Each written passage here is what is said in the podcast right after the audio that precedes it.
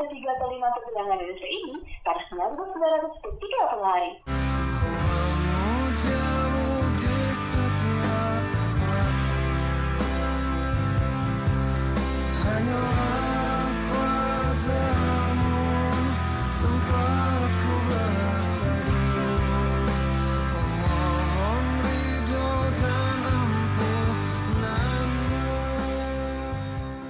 Assalamualaikum Tamimah. Waalaikumsalam Cak. Sehat lu? Alhamdulillah sehat. Gak tahan nih pengen ketawa.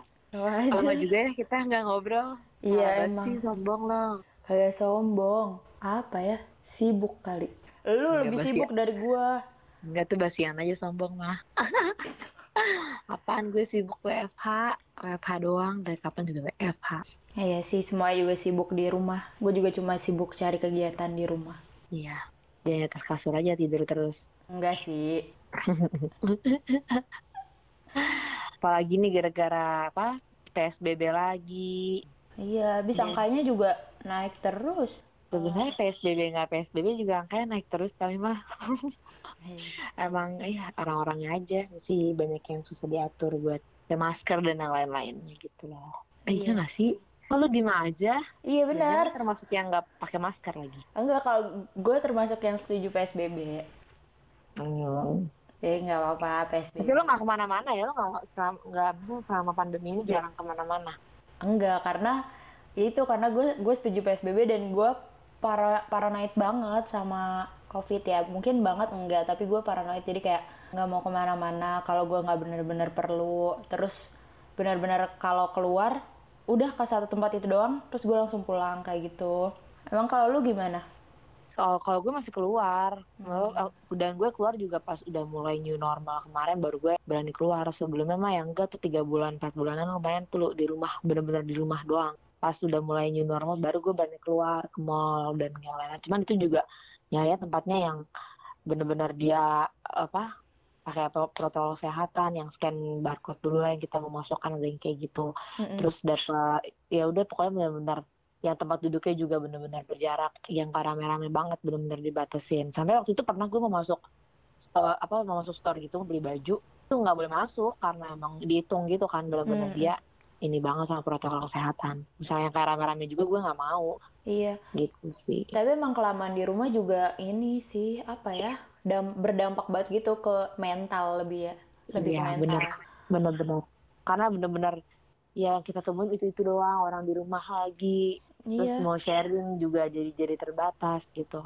Nah, itu banget sih karena gue kan kemarin ngerjain skripsi ya. Jadi terasa banget pas stres dan gue sendiri di rumah jadinya ya Allah ini kapan selesainya sih gitu. Istilahnya kalau gue di kampus kan gue pusing keluar ketemu teman ngobrol lupa, gue pusing ketemu teman gue omongin jadinya gue bagi-bagi gitu kan pusingnya. Kalau ini iya benar udah gue ngerjain kalo sendiri bener. Dan segala macam ya, tapi alhamdulillah selesai lah ya. Kalau dari skripsi ya, kalau gue pandemi ini tuh kayak mengawali kelulusan gue gitu. Jadi pas banget gue selesai sidang dan udah yudisium juga kemarin waktu pandemi ini.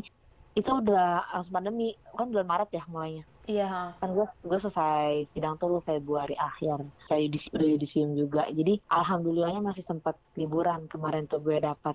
Jadi benar-benar ya teman-teman, gue nyampe Jakarta hari apa ya?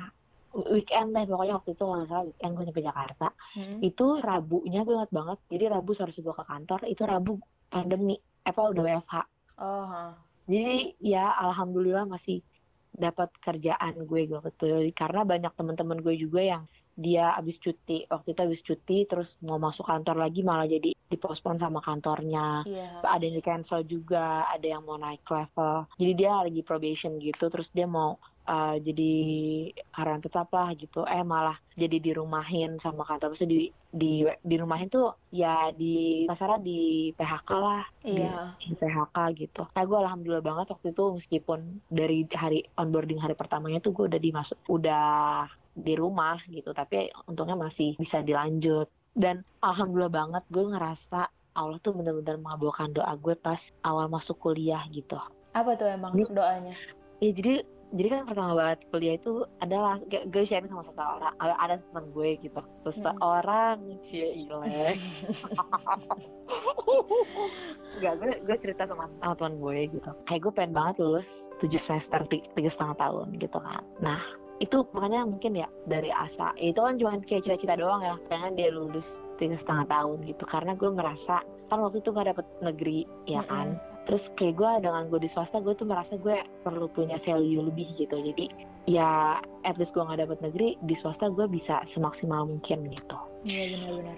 Dan salah satunya itu ya itu dengan bisa menyelesaikan studi gue lebih cepat daripada yang semestinya. Nah terus gue pengen kerja sambil kuliah juga, pengen ke beberapa tempat ya yang pengen gue datengin pas gue liburan gitu. Dan Allah tuh bener-bener kasih itu semua, makanya mungkin ya kenapa waktu itu gue ditempatin di kampus yang kemarin tuh swasta itu, karena ternyata melalui kampus itu gue dapetin semua apa yang gue minta gitu, dari apa yang gue pengenin ke apa yang gue pengen, apa yang gue minta sama Allah. Ternyata emang jalannya tuh di situ.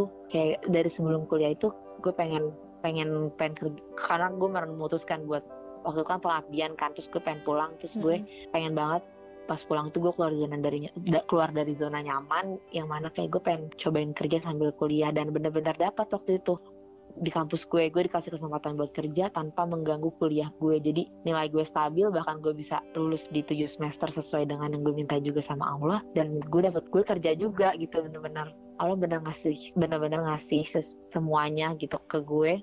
Nah tapi nggak semudah itu juga, nggak seenak yang didengar sekarang kayak gue udah dapet gitu, karena ujiannya juga banyak waktu itu. Coba kalau misalnya gue nggak bisa, misalnya kan gak semua orang bisa ngerasain ini, mungkin Allah kasih tapi gak semua orang sadar gitu loh kalau Allah tuh ngasih apa yang kita minta gitu ya kan. Iya benar-benar ya sih, kan gak semua orang sadar kan kalau misalnya gak pintar-pintar ya itu positive thinking sama Allah, berprasangka baik lah, kan Allah seperti prasangka hambanya. Ya gak, coba di awal gue udah kecewa ya gue gak dapet negeri dan segala macam, ya gue gak bisa gitu loh ngambil hikmahnya kasarnya, ngambil hikmahnya ya. Apaan sih? Iya, nggak bisa ngambil. Ternyata Allah nempatin kita di satu tempat itu ada maksud dan tujuannya. Iya ya. Gitu. Tapi, kenapa gue jadi batuk? Batuk lo denger gue ngomong agak bener dikit ya, ngomong biasanya nggak bener ya.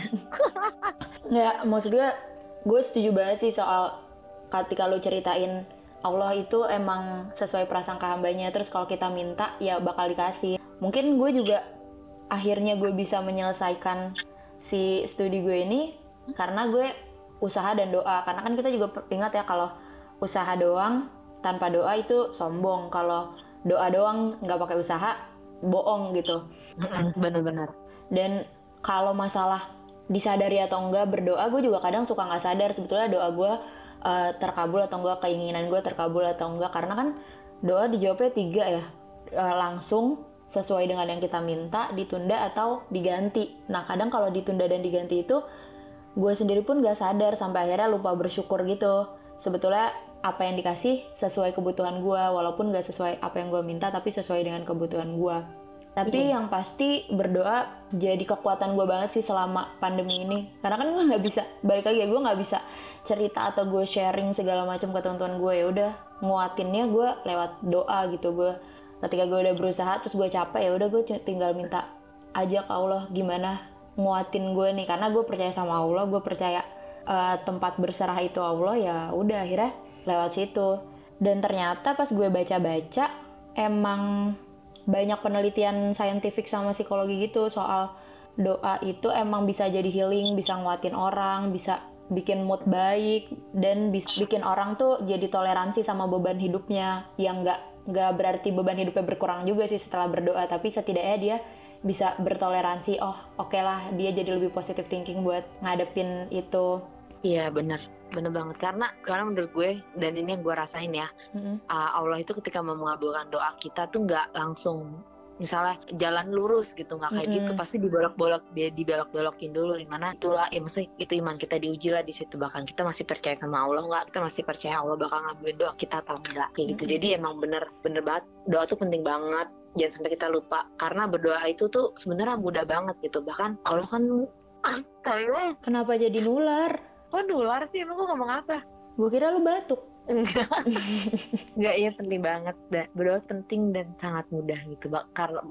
Jangan malu buat berdoa sama Allah, karena Allah aja suka sama hambanya yang berdoa kepadanya kan. Makanya gue heran kalau misalnya ada orang yang disuruh berdoa terus dia tuh bilang malu sama Allah karena perbuatannya dia. Ya emang bener sih, pasti malu karena merasa kalau gue berdoa atau minta ke Allah pas ada maunya doang ya gitu. Iya. Jadi seharusnya menurut gue itu hal itu bisa dijadiin koreksi buat diri kita sendiri gitu nggak sih? Iya, lagian kan doa itu bentuk ibadah juga gitu loh, bukan cuma kita minta. Iya benar, wujud kita percaya sama Allah tuh kan, percaya sama Tuhan kita. Jadi ya harusnya kita tuh merasa malu ketika kita mau berbuat tuh yang dilarang sama Tuhan kita gitu, sama Allah. Bukan malah malu berdoa, orang berdoa itu Allah suka, malah kita malu, tapi kita ngelakuin larangannya kita nggak malu gitu loh. Ah iya benar. Iya nggak sih, kalau kita nggak berdoa ya gimana Allah mau ngasih kita gitu, mau ngasih kita apa yang kita minta lah, kitanya aja nggak minta, padahal Allah udah bilang ya udah, kalau hamba-hambanya minta ya Allah kasih sesuai yang kita butuhin tadi ya. Tapi lu pernah merasa ragu nggak sih atau nggak cukup kalau lu berdoa sendiri? Sering sih. Iya, karena permintaan lu tuh besar atau banyak gitu. Iya sering, pastinya kayak jadi, apa? Iya jadi kayak selain kita berdoa kita juga butuh minta doa sama orang lain gitu. Nah, iya itu. Jadi ketika gue ngerasa doa gue nggak cukup, pasti cara lain adalah minta doa. Jadi gue tuh nggak menganggap minta doa ke orang itu sebagai sesuatu yang sepele gitu. Ya, gue menganggap minta doa sepenting gue menganggap berdoa. Karena gue percaya doa orang itu juga nguatin. Ya balik lagi kasus terbarunya ya kemarin ya waktu gue mau sidang, gue tuh benar-benar ketakutan lah, istilahnya gue ketakutan, gue kayak nggak pede sama hasil gue ini sebetulnya sesuai nggak sih gitu, gue yang penelitian gue ini sebenarnya udah benar atau enggak. Dan kondisinya waktu itu gue lagi nggak boleh sholat, walaupun sebetulnya doa bisa kapan aja sih ya, tapi gue ngerasa kan kalau habis sholat jadi lebih afdol. Nah di situ gue merasa juga si doa gue ini kurang buat menguatkan gue ketika sidang. Akhirnya gue minta doa lah ke orang-orang. Gue ngerasa pas orang ngedoain, orang ridho, sugesti gue juga nambah gitu, sugesti baik gue. Iya, secara gak langsung menyemangati kita gitu ya. Karena ya sih, karena ya, juga bener. Kita gak tahu doa siapa yang dikabulkan gitu. Nah doa siapa yang sampai duluan gitu kan, orang amalnya beda-beda ya. Ada siapa tahu yang baik udah sampai duluan doa makanya. Karena kayak minta doa ke orang lain tuh juga gak kalah penting sih, bener kata lo, terutama ke orang tua kita ya. Benar banget, karena mungkin hidup kita yang sekarang ini lagi numpang di doa orang tua kita gitu. Nggak sadar kayak, aja kita nggak sadar aja, cuma kalau gue sih mungkin sekarang gue lagi numpang hidup di doa orang tua gue gitu. Kenapa penting juga itu, makanya kayak kita penting banget minta doa ke orang lain. Salah satunya orang terdekat kita adalah ke orang tua, doa yang paling mujarab lah ya nggak sih. Iya. Nah makanya kayak berdoa dan minta doa itu penting banget. Selain minta doa menurut gue juga selain kita minta doa kita juga mendoakan orang lain gitu. Iya ya kalau apa. Nah kalau soal mendoakan orang lain ya kenapa enggak, kan tadi menurut gue ya, gue sempat bilang juga tadi kayak doa kan mudah banget. Mudah banget, jadi ya nggak ada kata enggak atau tapi untuk nggak berdoa gitu. Selain berdoa buat kita sendiri, mendoakan orang juga tuh penting gitu menurut gue. Karena ya kalau kita aja nggak mau mendoakan orang lain, ya gimana orang lain juga mau ngedoain kita yang baik-baik gitu. Benar. Bahkan orang-orang yang kita anggap atau kita merasa pernah tersakiti, tersakiti. Boleh kalau lanjut curhat aja. misalnya kita pernah lah merasa tersakiti sama perbuatan atau perkataan orang lain, atau mungkin kita juga pernah ngelakuin itu ke orang lain. Perlu juga kita tuh ngedoain orang itu yang baik-baik gitu, buat misalnya semoga dia cepat sadar. Ya ngedoainnya yang baik, maksudnya jangan kita doain malah kita sumpah-sumpahin atau kayak gimana. Karena ketika kita ngedoain orang yang baik-baik, insya Allah orang juga ngedoain kita yang baik-baik gitu gak sih? Iya, terus kalau ngedoainnya buruk kan kita nggak pernah tahu ya kalau ternyata doanya malah balik ke kita gitu. Nah, karena kan baik buruknya orang atau betul atau salahnya seseorang kan kita nggak pernah ada yang tahu ya kan. Karena mungkin setiap orang merasa dia udah melakukan yang terbaik yang dia bisa, dia ngelakuin hal yang benar gitu. Jadi daripada ya karena kita nggak tahu mana yang benar mana yang salah, ya kita lebih baik pilihnya yang baik-baiknya aja dong. Iya, gue juga setuju sih soal mendoakan orang lain. Ini ceritanya mau syahdu gitu nih. Syahdu bener-bener. Gue kebanyakan ketawa ya. Terus. Gue setuju soal mendoakan orang lain, soalnya ya istilahnya kita aja minta doa. nggak ada salahnya juga gitu balik doain orang lain. Toh ya bener kata lo, itu paling mudah. Dan gue ngerasa doa itu cara paling sederhana, cara paling sunyi ya, kalau bahasanya orang-orang yang suka bikin puisi, cara paling sunyi buat nunjukin kasih sayang aja gitu, kasih sayang terusnya buat ngedeketin ke orang lain. Karena gue pernah mengalami itu. Oh yeah. Ternyata ketika gue doain ada hal yang sama nih, apa ya istilahnya, intinya kayak feelingnya bisa sama atau apanya gitu. Jadi gue benar gue setuju banget. Gue merasa doa itu cara paling mudah, paling tenang untuk kita bisa nunjukin kasih sayang, bisa perhatian sama orang lain, atau bisa apa ya, bisa deket gitu sama orang lain, siapapun itu ya, mau itu keluarga, temen, atau siapapun. Atau dia, ya kan? Iya, dia temen gue maksudnya kan. Aduh, tapi bener banget sih, itu salah satu cara buat nunjukin kasih sayang kita ke orang lain atau orang-orang tertentu. Iya, dan ya nggak apa-apa sih gue kalau misalnya nih gue ketemu orang yang menganggap doa itu sepele, ya terserah dia juga. Karena gue pernah nih di kampus terus lagi main games atau apa gitu, gue lupa, main games kalau nggak salah. Terus ini yang menang dapat apa nih? Dapat doa kan, gue bilang gitu, didoain biar lancar kuliahnya. Ah enggak, doa mah nggak bisa buat jajan gitu, ngapain sih pakai doa-doa. Tapi ya udah itu mah terserah dia. Tapi buat yang percaya, gue ingin menyampaikan bahwa doa itu emang bisa menguatkan diri sendiri dan orang lain, dan itu penting banget. Dan pokoknya selain berdoa, doa juga kayak menurut gue doa selalu nggak pernah lepas, selalu diiringi dengan bersyukur. Karena setelah kita berdoa, kita dikasih apa yang kita mau, apa yang kita minta. Kalau kita nggak bersyukur, jadinya ya apa ya, ntar Allah jadinya nggak mau nambah lagi nikmatnya buat kita. Iya. Kalau kita lupa bersyukur. Jadi doa dan bersyukur itu dua hal yang saling berkaitan dan beriringan. Iya, sama nantinya jadi nggak percaya lagi buat berdoa gitu kalau kitanya nggak bersyukur.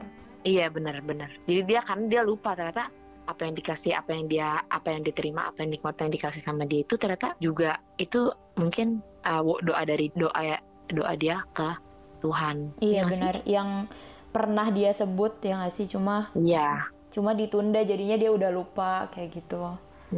Sekarang juga gue cuma bisa doain banyak orang sih kan, maksudnya di kondisi COVID kayak gini gue bukan tenaga kesehatan yang bisa terjun langsung atau orang-orang yang punya bagian buat turun langsung bantu COVID. Ya gue cuma bisa doain sih semoga cepet selesai nih si COVID-nya, bisa balik lagi normal, semuanya juga bisa baik-baik lagi. Amin. Pokoknya semoga pandemi COVID-19 ini bisa segera berakhir. Kita semua bisa melewati ini semua tanpa kehilangan orang-orang yang kita sayang. Iya, benar. Karena angka presentasinya makin tinggi gitu nggak sih? Lu tau nggak yang berita 1/150 orang di Jakarta udah kena? Iya. Jadi tuh dari awal COVID kayak gue tuh pernah sempet kayak gue percaya ada COVID, gue percaya. Cuma sampai kayak dari awal pandemi banget itu gue sempat tanya ke teman-teman gue gitu, ada nggak sih orang yang dia kenal langsung dan misalnya kenal langsung tuh benar-benar kenal, bukan yang kayak temannya teman gue atau saudaranya teman gue gitu. Tuh ada nggak sih yang kena COVID gitu?